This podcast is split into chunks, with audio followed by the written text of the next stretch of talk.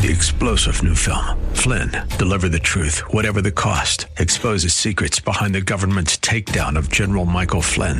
Flynn knew what the intel world had been up to. He ordered the first audit of the use of contractors. This set off alarm bells. He told the truth. He was the most dangerous person for Donald Trump to hire. They had to get rid of Flynn. Flynn, deliver the truth, whatever the cost. Available now. Watch it today. Go to salemnow.com. Salemnow.com. A life of influence isn't achieved overnight. It is built through the consistent application of wisdom and hard work. Dr. Derek Grier's brand new book, 120 Minutes to Live Big, provides you with 120 bite sized nuggets of insight on practical topics such as marriage and finances, as well as wisdom for personal growth and leadership development. It will ask you penetrating questions to help you reflect and apply what you've learned. This book will stimulate self examination and provide fuel for personal transformation. The best thing about it, Dr. Grier is offering this book to you absolutely free. That's right, a free copy of 120 Minutes to Live Big, mailed to you as a gift. However, that's not all. You will also get 30 days access to Dr. Grier's Growth Lab, a program designed to help you grow from good to great, from mediocre to extraordinary. It's our prayer that this gift leaves you with a burning desire to be better and become everything God wants you to be. So, if you want to live a life that overflows and blesses others, this gift is for you. Claim your free book and get free 30 day access to Dr. Grier's Growth Lab. Simply visit dgmfree.com.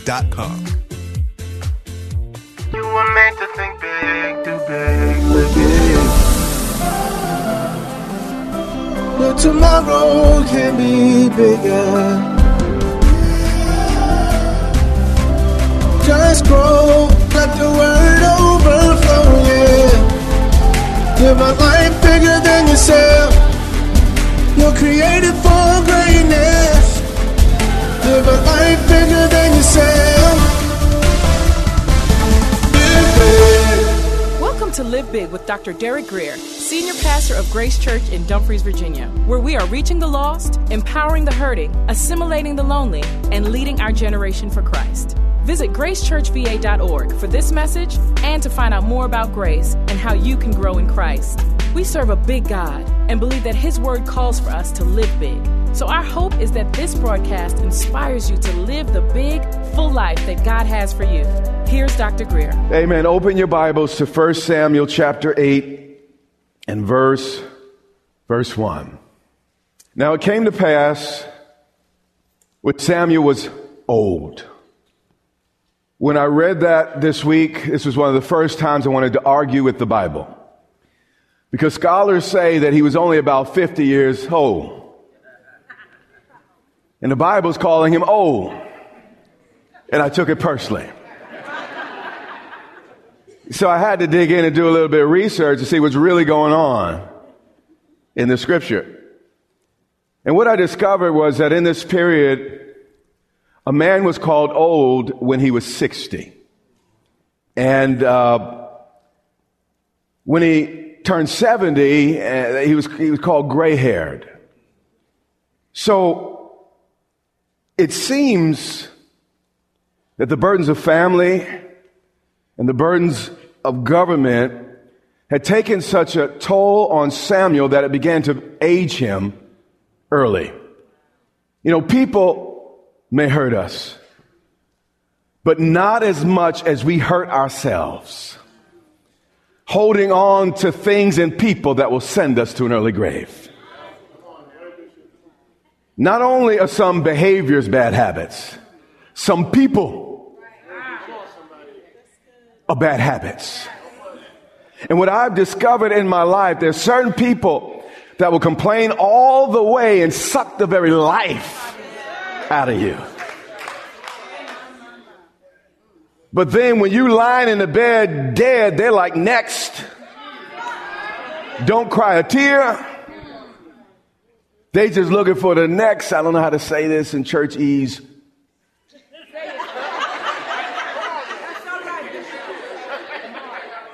Y'all know what I'm thinking.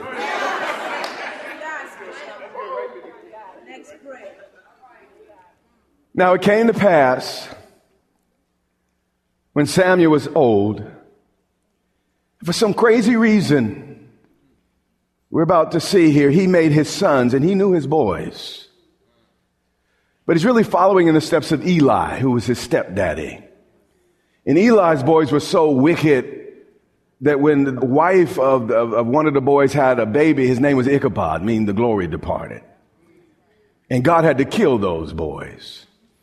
And this just uh, adds uh, more credence to the fact that, you know, how you're raised does impact you in a certain way. And he didn't have an example in his house of how to raise kids properly, so it seems that he repeated a lot of the mistakes of, of Eli. So when he was old, he made his sons judges over Israel. He may have been a great prophet, one of the greatest judges, but not so much a good father. And loving God does not automatically make you by osmosis a good parent. You can read the Bible six hours a day. You can pray in tongues for another three or four hours each day. But if you don't invest your time giving your children the love, the boundaries, come on now, the structure they need, they'll make up their own rules and use their bad behavior to get the attention you wouldn't give them any other way. Holy man, good man, but he messed up at home. You know, I've said this to you many times. I would say this to myself over the last 19 years of my, my life. What profit is it a man to gain the whole church world and lose his own family? So, as much as I love y'all, I had to remember what came first and keep things in their proper perspective, priority, and order. Didn't mean I loved you less. It just means that home was first base for me. Home was my first responsibility. Now, if all y'all happy, but mama's not happy, I got a problem. And I have to sleep with that problem. I ain't sleeping with y'all. I know some pastors have a different testimony, but I ain't sleeping with y'all. y'all get me started early and uh,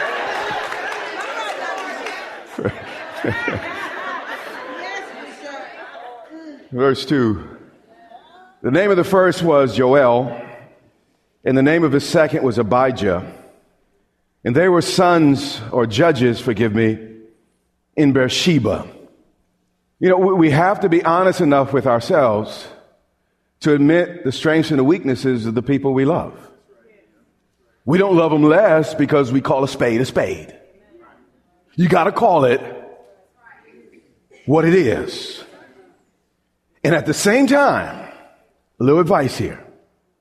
You gotta start or stop asking why they keep doing it. And begin to ask, why am I allowing it? I'm about to help you.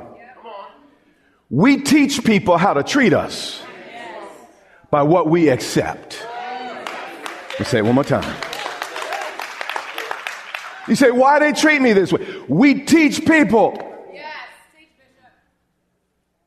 how to treat us by what we allow.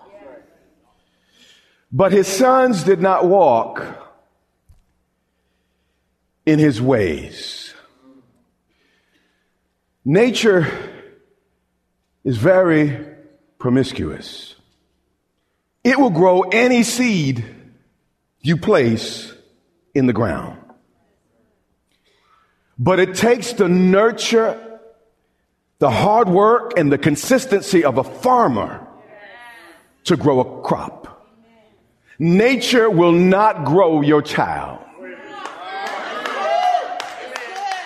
The streets and the school system definitely will not grow your child. It'll put them on a slant for the rest of their lives. It takes a farmer. It takes watering. It takes some weed pulling. It takes some fertilized little, a few attaboys every now and then. Good job. And you can do it. I, I, I see it in you.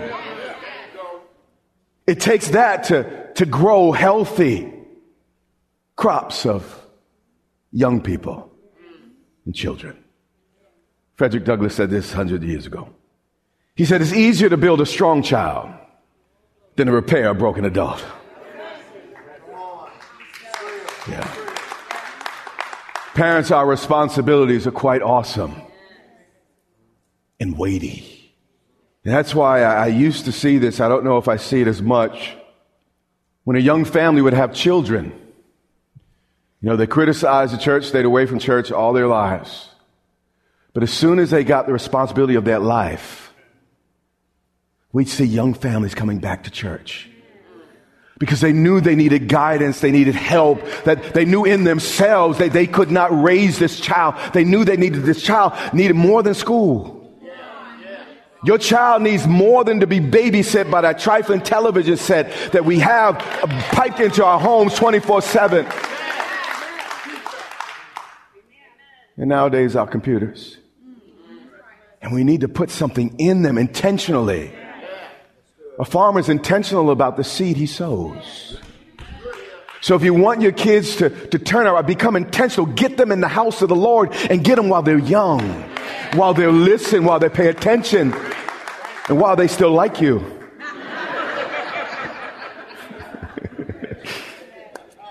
the boys turned aside for dishonest gain. And he took bribes just like Eli's boys and perverted justice. After poverty, money and power are really our character's greatest tests. Your genetics may be given, but your character is your choice. You can't change the hand that was dealt you, but you can play it right. Then all the elders of Israel gathered together and came to Samuel at Ramah and said to him, Look, you are old. You know you're old. When the elders, there's the old people in Israel, come to you and say you're old. so his life was showing all over his face. And your grown sons do not walk in your ways. Here's the balance of what I've been saying to you. Once your children reach a certain age, you're no longer responsible. So don't waste time blaming yourself for stuff you can't control. God gives you a window of opportunity, there's a level of control. But at that point, they make their choices. And no, you may not have been super mom, super dad, but who has been except God Himself? And that's why I taught my kids at an early age, call God your father because I'm going to mess up. I'm going to miss it. I'm going to misstep and there going to be some things wanting. But if daddy's your God, he will see to you and everything that's missing because of me, everything I didn't do, couldn't do, my God will do. And that's why we have to have faith. Yeah, we messed up, but God can fix it. That's where my faith is. Somebody said, Losers spend their time blaming their parents. How many of you know some losers? But failures spend their time blaming their kids. How many heard, well, if I ain't had these kids, you know, I'd be, you know, I'd be so much further along. Yeah. I'm preaching good. So the children of Israel say to Samuel, say, make us a king. Now, the law of Moses made allowances for a king. In fact, prophecies went forth stating that a king would come. But the problem was it wasn't time yet. You see, it was true that Samuel had baby's kids, if you will, and and it's true, it's true that he was old and that he was spent, and, and some of that was his own doing. But I want you to watch the reason, the real reason why they wanted a king. Now make us a king. Watch why. To judge us like all the other nations. Moses constantly, I mean, it's, it's throughout the first five books of the Bible. He constantly warned them about the pitfalls of trying to be like everybody else. But no, they got to run with the Joneses and they got to do everything that everybody else is doing. Please stop trying to fit in when God has decided, designed you to stand out. Now, I'm not talking about you, okay? I get so tired with these Christians trying to pretend they're not. Their lives look no different than anybody else. I'm not ashamed of the gospel of Jesus Christ. I'm not ashamed of this God I serve. The Bible said it's the power of God unto salvation to all who believe. So instead of me feeling all ashamed, I feel sorry for you. Brother Frank, would you help me with that? That paper just went away. I'm at verse what? Where am I? Five. But the thing displeased Samuel when they said, Give us a king to judge us. So they wanted the right thing, but for the wrong reason. And Samuel knew what was going on, but uh, you can't stand between people and their choices. I don't care who you are. Free will is just that. Free will. You see, this is what I learned. After you've given the person your advice, and by the way, sometimes only give it if they ask for it. Okay? That's important. Let me put it differently. After you give your children your advice, particularly your grown children, all you can do is let your children make their own mistakes and be there for them when they come around. That's all you can do. But here's another thing your kids might be right. And just because it's not the way grandma and granddaddy and them did it, not the way you might do it, God might be doing it in them. And maybe God wants to do it just a little bit a different way and let God do God and get out of the way. Stop trying to control your 30 year old. That boy is married. That boy got six children. And you in there trying to tell his wife what to do. You done lost your mind. You're the problem. You're going to destroy that marriage. Get out their kitchen, get out their bedroom, mind your business. This is not in my notes, but that's for somebody in this room. Mind your doggone business. Pray for them, love them. If they ask for advice, give it to them. But your boy ain't marry you. That's a little bit freaky just to say that kind of thing. By the way, that's where the culture going. If we don't put some brakes on our tolerance. Oh, I really started to preach down.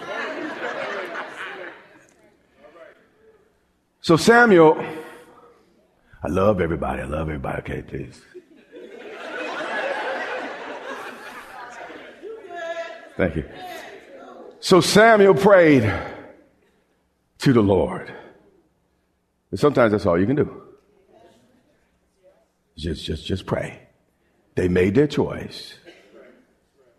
You just pray. And the Lord said to Samuel something really interesting. Heed the voice of the people in all that they say to you. This is important. Sometimes God's judgment is giving you what you want so bad. That thing that conscience said no. Your pastor said no. God's word said no. Common sense said no. But you just had to have it. Sometimes God's judgment just say, go ahead. It's kind of like what the parent does to the runaway, okay? Mom and dad, I'm running away. If you one of my children, I'm like, they're at the door. I'll be here when you get back.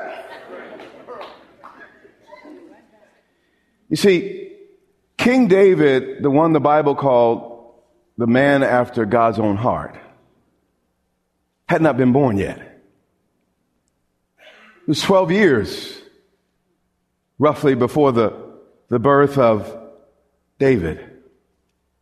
So since they couldn't wait for God's choice, y'all hear me? Come on now.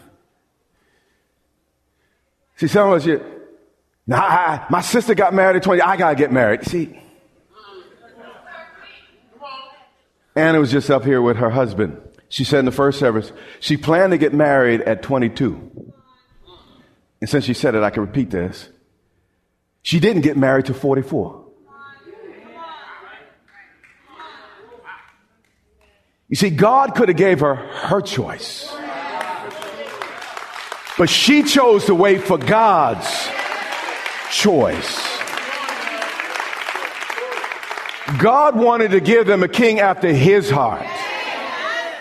But because they insisted and persisted, God gave them a king after their own hearts. And he became a wicked king. So wicked, God basically had to kill him. God removed him from the throne. And even some of the problems in David's life came because of Saul. If Saul hadn't tried to kill him and chase him and, and mess him up the way he got messed up all those years, he might have never ended up with Bathsheba. You see, the, the, the second, third, not waiting for God impacts us and impacts history. See, my prayer after every election is, uh, Lord, please do not give us the leaders we deserve. And that's what God did, though. He gave them the leader they deserved. I, I even pray for my boys, Lord, don't even give my boys girls that they might deserve. Because some of these little things I see them running around with, no, no, Lord. No,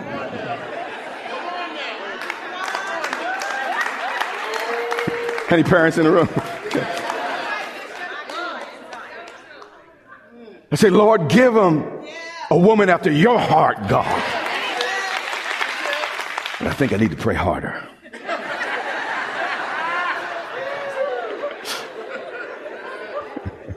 For they have not, is God speaking to Samuel, rejected you, but Samuel, they rejected me.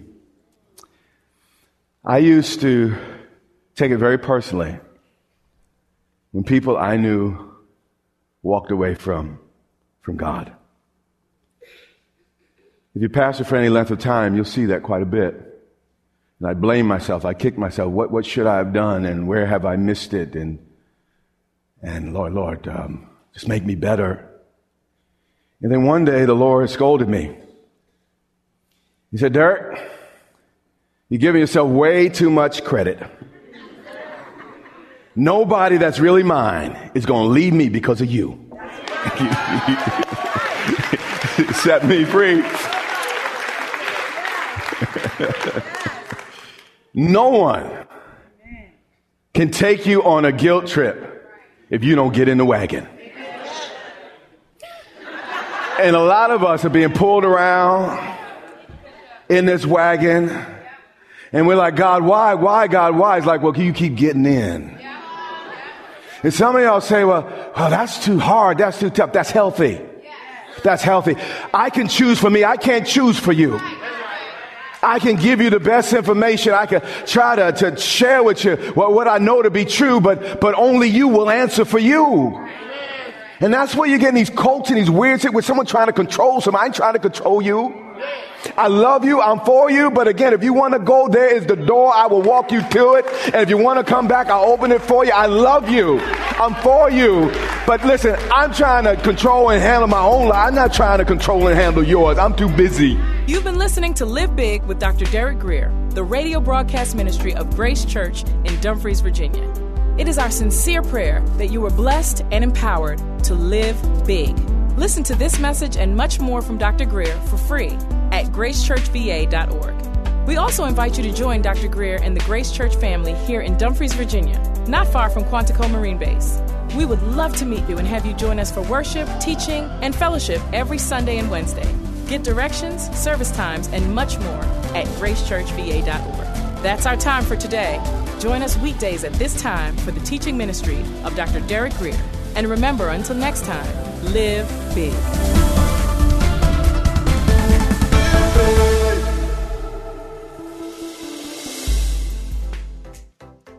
God wants you to live a life that's big, a life that's bigger than yourself and inspired by the vision He has just for you. The challenge is that sometimes we get stuck on the journey. Things become stagnant and, and keep us from living up to our full potential. We know that sometimes, you know, things need to change, but we just don't know what or how.